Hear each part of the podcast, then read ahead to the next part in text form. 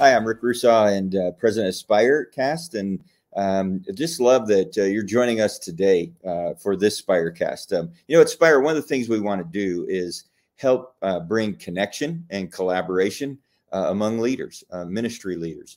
You know, all of us know that ministry is challenging. I'm, I'm not in any conversation today um, with pastors and church leaders that I don't uh, hear us talk about the stress and the pressures and uh, things are changing and what's next and how do we lean in and um, we're all still dealing with the after effects of uh, COVID. I was just speaking at a conference and Dr. Henry Cloud was there and he was talking about the reshaping that's happened uh, for leaders. Um, some of our own personal wiring gets reframed, uh, how we end up in isolation sometimes uh, just listening to him talk about uh, to to all of these pastors the challenges they have uh, makes me glad we're doing what we're doing at Spire because we're trying to focus around uh, health and resiliency for leaders, for pastors, for ministry handed people. So we're glad you're joining us today. I'm especially glad today uh, to have Nikomas Perez with us. Uh, Nikomas is the lead pastor at Harvester Christian Church up in St. Louis, and um, he has um, made this transition. Uh, so as we bring Nikomas in, it's an opportunity for us to uh, uh, hear from what I consider one of the bright young leaders out there. Uh, uh, you've just been this steady player uh, at St. Louis. Tell us how long you were at Harvester, the roles you had, and then we'll kind of come back to this transition period you're in. Yeah, I would say steady is a good word to describe. I've been here for uh, a long time, um, on staff for 15 years, but I started as an intern. And so it's it's been a church that I've seen from the closet, the broom closet, all the way up. And so it's a it's a church I love. I started as an intern, then did middle school ministry for a long time. Love that. And you know, then, if you're a middle school pastor, you don't have to know Jesus. When you die, you go straight to heaven. If you've worked with middle schoolers, you get like a free pass. So. Yeah, there's a come on in, and then a, a, a little hug from Jesus that says sorry. sorry, that was your role no, it was a joy. You, you learn so much with middle school um, and families, uh, but um, recently got to step up and to be the lead pastor role last year, last April. And uh, I really feel like I'm still leading leading my middle schoolers. I've been here so long that they're adults and uh, they're sitting in the pews, so still feels like middle school ministry to me. And you know, actually, those people act like middle schoolers. Sometimes. They do. So. I, I, think we're all middle schoolers at heart. Uh, hey, tell us about your family. Um, yeah, I've been married this year. It'll be 21 years that I've been married. I know I look like I'm 21 years old. Uh, 41. And, you know, and and you married up. Rachel is awesome. Oh, she's amazing. She's like the female Jesus. Um, she's she's wonderful. We have three kids together. Um, a I've got a sophomore in college who attends Mizzou, a freshman high schooler, and then we adopted our son from Bulgaria. He's eight years old and a whole lot more energy than uh, any of us have. And so I'm learning how to be a father of a of a boy. Ah, yeah, well, good luck with that. So always challenges. You know, one of the things uh, that we've got coming up is the conference, and um, we really love that because you know one of, what we want to do is is bring leaders together. Uh, we do it in Orlando this year. We're under mm-hmm. one roof at that Marriott World Center. Uh, it'll be our second time there. It's such a great uh, connectivity. You you're going to be speaking this year. We're excited about that, but I know you've been. Just give us kind of, uh, if you don't mind, what was your sense of what happened that's maybe different from other conferences? Yeah, I'll tell you what. Like I've we've been a part of the North American for a long time, and when it to, switched to Spire, I wasn't able to make the first uh, first one, but last year my wife and I went, and we loved it. It was uh, not just a great program, but great people and great heart behind everything that was mentioned. But uh, the thing that we sat there thinking most of Spire was, man, I wish our team was here because um, that's the one thing we didn't do last year. So this year we're looking forward to bringing uh, a team from Harvester Christian Church because it sparks a ton of conversations that that's healthy to have with teams, um, and then just connecting with other people and church leaders. Uh, you, you and your team, Rick, you, you guys do a phenomenal job of knowing what's happening around the country and different regions of the country. And so we're we're in the Midwest, we're in a flyover area in St. Louis, but uh, the stuff that we are pulling out of that, man, we we brought home and it's been a huge blessing to Harvester. So thank you to Spire. Thank you to Rick, you, Rick, what you guys are pouring into us leaders across the country. Well, one of the things I love about the conference is we really try to create space for those conversations. So people bring in teams, and whether your team is uh, large, like you guys have at Harvester, or it's a team of two or you and a volunteer who comes, who's a volunteer leader with you. It provides interaction and connectivity. That's what we really care about. Um, hey, we're doing a giveaway on Instagram uh, for some tickets to uh, one of the Disney parks uh, during the conference if you're open to that. So check out on the social media, get registered for the conference. Love to have you there. But you know, this topic we're going to talk about today is um, setting healthy boundaries. And you know, I I, I was um, been in 40 some years in ministry. I hate to admit that actually. Uh, I was 28 years as the lead at Life Bridges, as you know, and you know it's it's a challenge. It's a you know mm-hmm. we, we we have a job that's ill defined.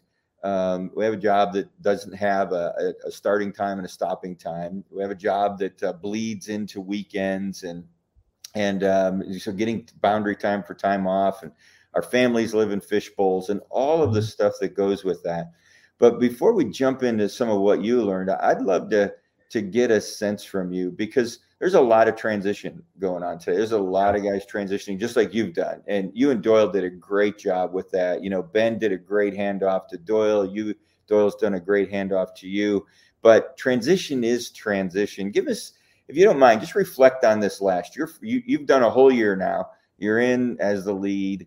What did you see difference from from being the lead person to when you were on staff? Now I'm not talking about your intern roles because you know those are always like dog years. But you know, give me just a little bit of like, how's your vantage point changed on some stuff? Yeah. So the difference that I'm seeing now is that the part part of what I'm feeling is that people want access to the chair you sit in more than the person who's sitting in the chair.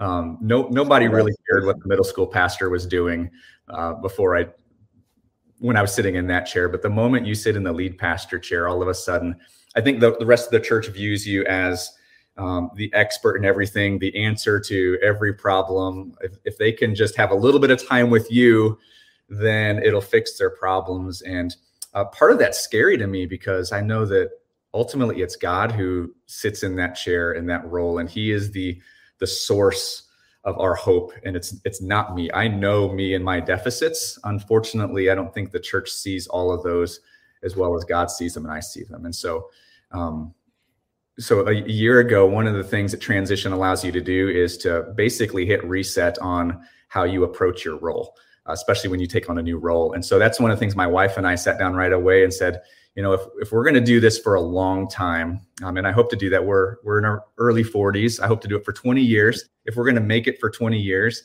we have to set some boundaries so that we can make it for 20 years to, to care for ourselves, but also to care for for our church as well. So, so why do you think we as pastors um, struggle with boundaries? What, what do you think that's about?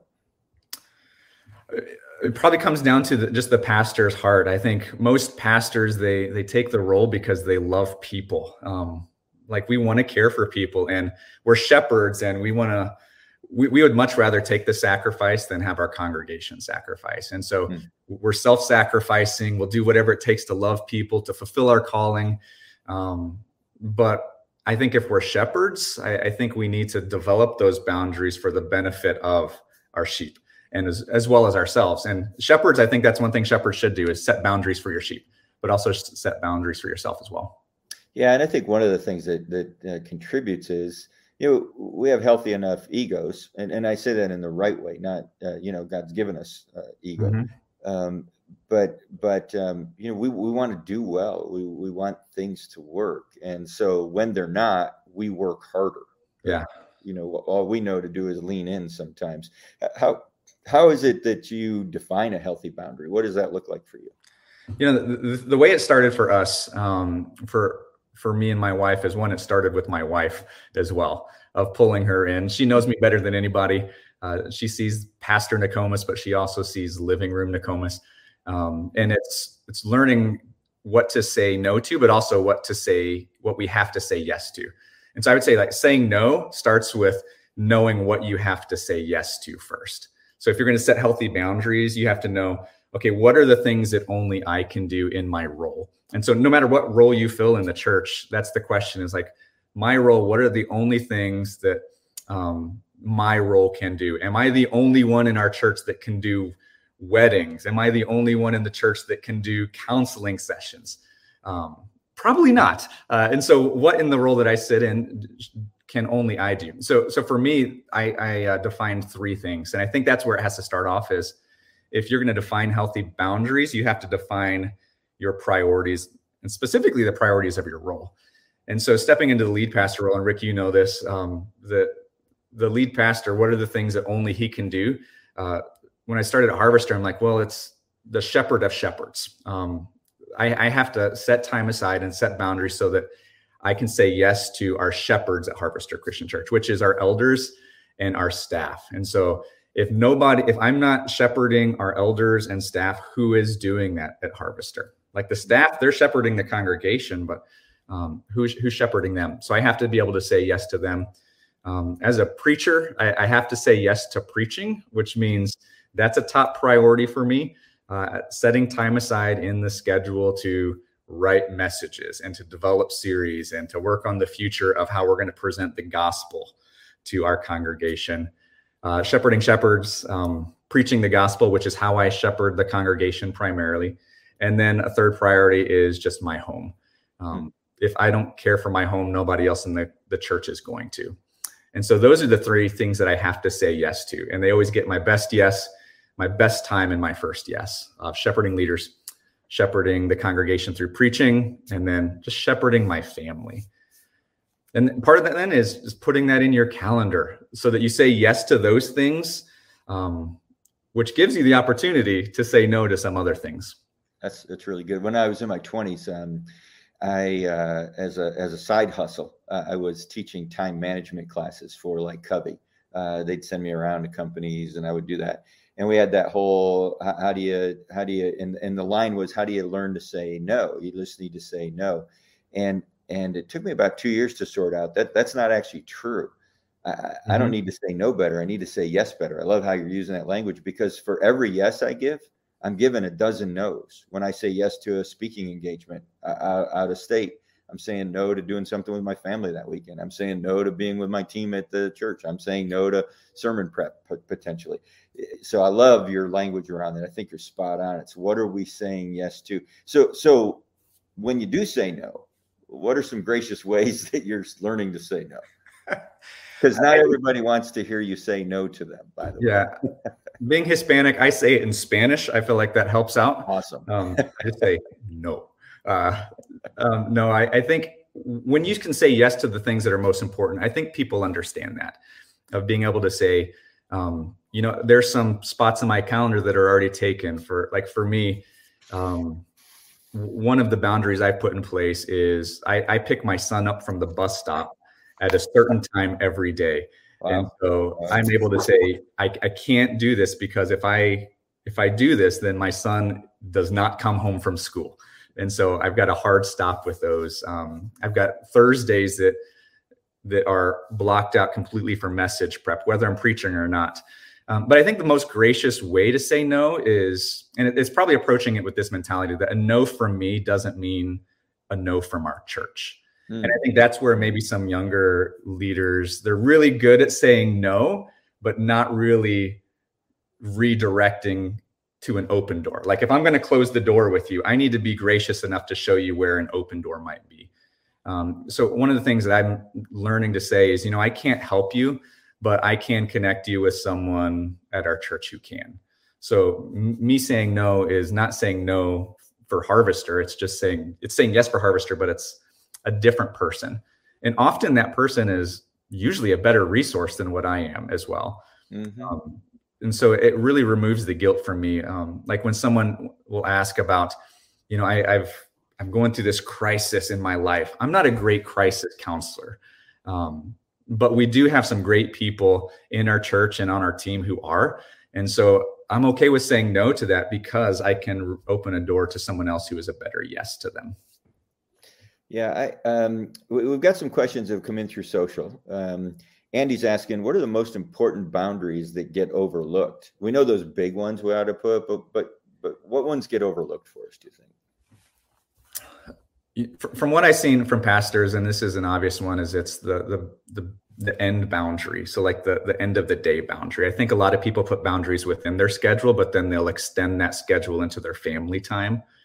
Um, but I I, I, th- I think we are willing to sacrifice ourselves, but sometimes we're also willing to sacrifice our families. And so sometimes we can say, I know what my giftings are, so I can say no to things that I'm not gifted in, but I'll also receive some things on my schedule that um, I have to say no to my family. I, I was talking to a, one of my pastor mentors recently, and he telling me, he says, you know, I can't tell you um, the names of the people who benefited from me overworking, but I can tell you the names of those who were hurt by me overworking. That's a. That's and then he began to list off his kids' names. Yeah, that's a great line. Actually, so it's like this: we're willing to say yes to a lot of things in our work schedule and extend that, and then it's our families who get burnout. I, am someone who I'm like, I don't know if I'll ever get burnout. I, I, probably shouldn't say that, but I can easily see me burning out the people I love um, because I, at the office, at the church, my eyes are on the congregation, my eyes are on our team, um, and my my family's at home, and so I think they're really easy to miss. Uh, that's that's that's really I mean, that's that's actually really powerful. whoever's giving you that advice, that's fantastic advice. The problem is some of that comes for us in hindsight, right? You know, yeah. we I can look back and and and see my own time when I didn't establish those. You know, Daniel's asking, how do you differentiate between the job, the task you get paid for, right? We we do have things we're paid to do, and ministry. Uh, the things you're doing because you're a follower of Jesus, you know, and, and maybe even that's not uh, how we define that, but but as you think about that, how is it that you're you're you're saying, hey, this this is my job. I'm establishing some boundaries. But as a follower of Christ, I'm called to do these other things, neighboring or uh, uh, loving the, the the under underserved. You know, what, what's that look like? How, how do you differentiate in that? Yeah, I think I think that it almost you have to differentiate. At least for me, my role at the church and my calling as a Christian. So my, my calling as a pastor, my calling as a Christian. There's things that um, I can do at the church that nobody else can do, but that doesn't mean that the things that Jesus called me to do as a Christian get set on the back burner. Um, my, my heart it bleeds and breathes spiritual formation and discipleship, but I also know that Jesus has still called me to impact my neighbors. And so part of that setting boundaries for me is if I can get home, then I can be in my neighborhood, for example. Um, I can I can be part of my son's baseball team and talking to those parents, and um, I can't I can't just be a pastor and set uh, limitations that excuse me from what Jesus has called me to do either. Um, and so so part of that also I think is just discerning the Holy Spirit. I think we can set up boundaries of things that that our role calls us to do, set up healthy boundaries. But what I love when you read the Gospels is you see Jesus, he's on this mission um, at one point to get to Jerusalem, but you see the Holy Spirit directing him towards interactions with individuals as well. And a lot of times I want to skip by those interactions, uh, but to just pause and to know that there's these times where the Holy Spirit directs us out of our boundaries to to have conversations, to be a, a not just a pastor, but to be a friend, to be a neighbor, um, to share the gospel with someone who doesn't go to your church, or to care for someone who uh, will never come to your church. Um, yeah, one of the one of the things that I found, um, you know, uh, uh always the balance, right? And i w- I'm sure I was terrible at this, but but the things we're doing as our job, um, and then as a member at the church at LifeBridge, I would say to our staff, so what's your volunteer time? Because we're asking everybody else who has a full time job uh, to volunteer in with us and um, and and to be a part of who we are and what we do. And so the challenge around that, I think, uh, comes uh, for us to sort out how we're uh, going to do that.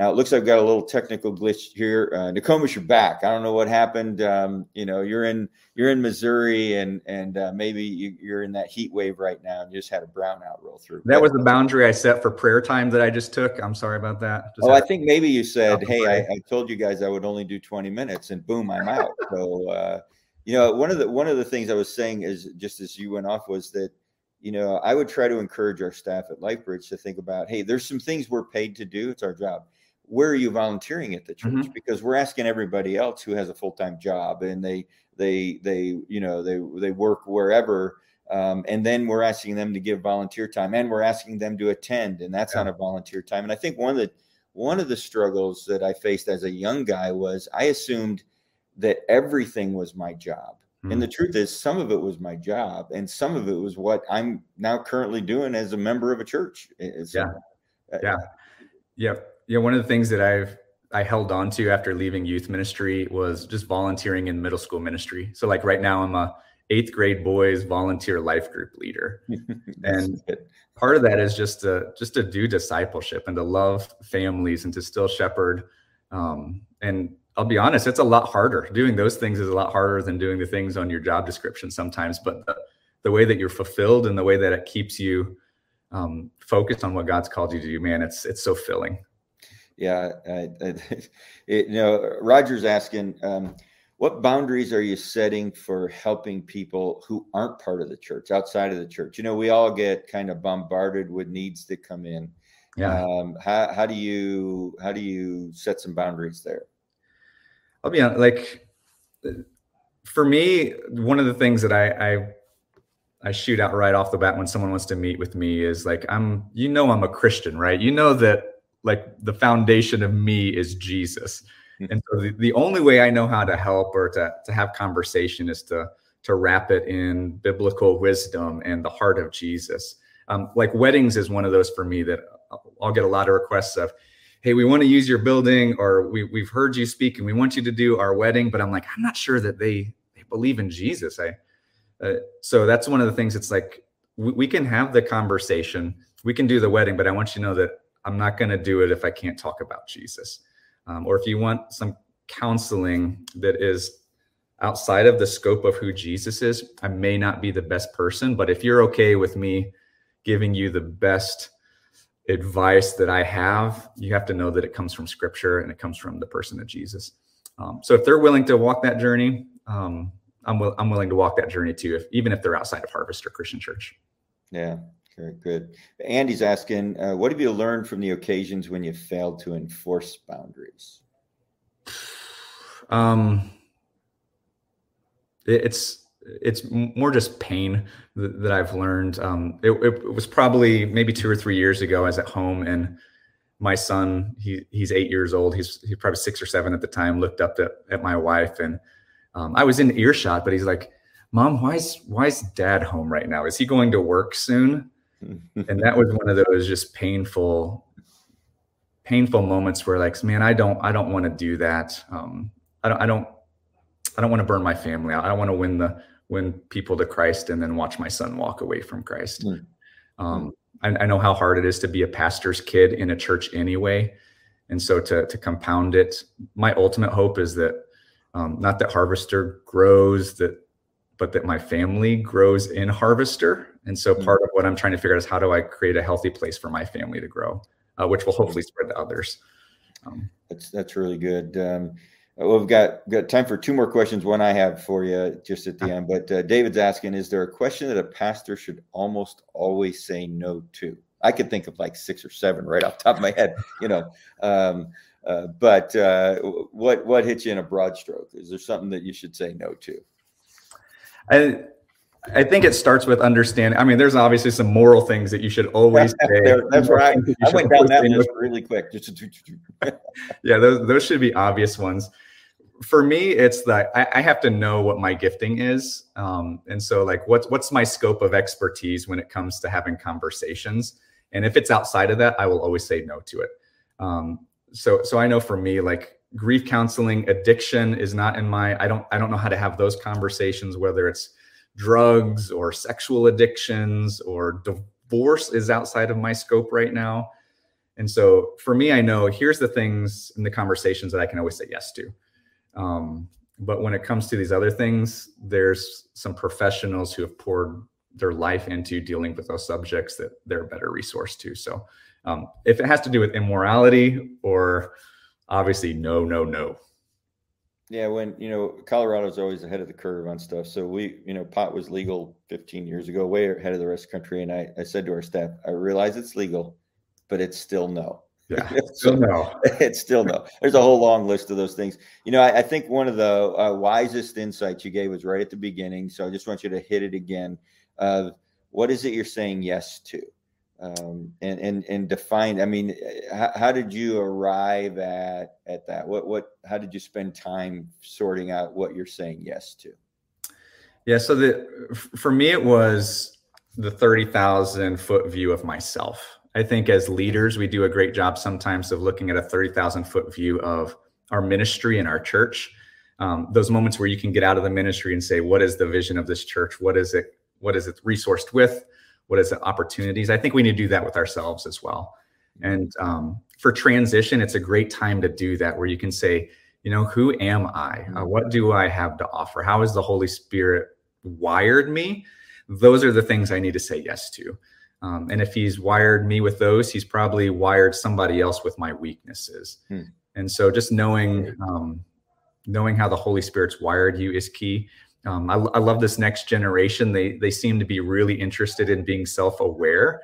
Um, maybe too much. We might be talking about ourselves too much, uh, but I think self awareness is the key to that. And maybe even just asking um, your leaders and your elders of, you know, what are the priorities for you in this role? And here are my giftings. Um, do those match up well?